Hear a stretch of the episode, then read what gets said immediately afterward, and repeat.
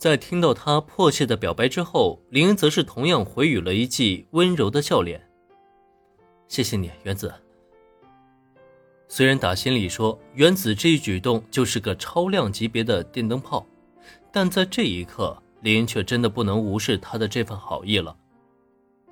哎，这到底是这是怎么回事？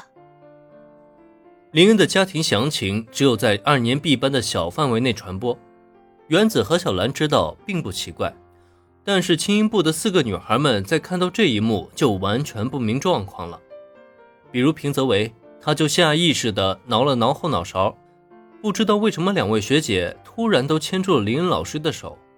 虽然他承认林恩老师的歌很好听，而且听着听着就有一种悲伤的情绪在心中蔓延，让他不自觉地就哭出了声音来。但眼下的这一幕又是怎么回事呢？喂，不明状况的戴维本能的就想询问。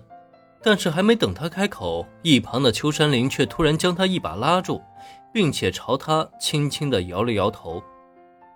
相比戴维，秋山林从这首歌中听到了更多的深意，加上两个学姐的表现，他顿时明悟了，这应该是林恩前辈失去了某位亲人之后所创作的曲子。如果让平泽唯开口，只会让林恩前辈想起难过的往事。既然林恩前辈没有打算告诉大家。那大家就别去揭他的伤疤了。好了，歌曲你们也听完了，接下来大家也说说感想吧。因为这一首歌，整个轻音部的气氛是一下子沉静了下来。眼见如此，林恩也是在安抚了小兰和原子之后，主动的开口，活跃起了气氛。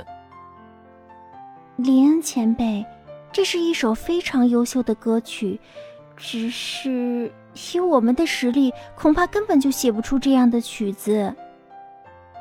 林恩的话音刚落下，最先回应他的人有些出乎意料，竟然是秋山玲。就见这个黑长直妹子的目光中夹杂着许多复杂的情绪，而最终都化作了一声轻叹：“没关系，现在写不出来，不代表以后也写不出来。作曲嘛，缺少的总是那么灵光一闪。”只要灵感来了，一首曲子也就成了。秋山同学，你也不用妄自菲薄，只要经过时间的积累，你也早晚会写出优秀的作品。咱们啊，也不用急于一时，慢慢来就好了。看样子，这首歌拿出来还是有些震到了这些女孩们。毕竟是一首成熟的、已经受过大众认可的歌曲。以高中生的眼光来看，这座大山也的确有些高不可攀了。所以接下来，林恩所需要做的还是以鼓励大家为主，让大家重拾信心。要是真的因此把大家打击的做不出曲子来，那岂不是成了林恩的罪过了吗？对了，等下午啊，我会把这首歌的谱子写出来，大家呢可以尝试着去练习一下。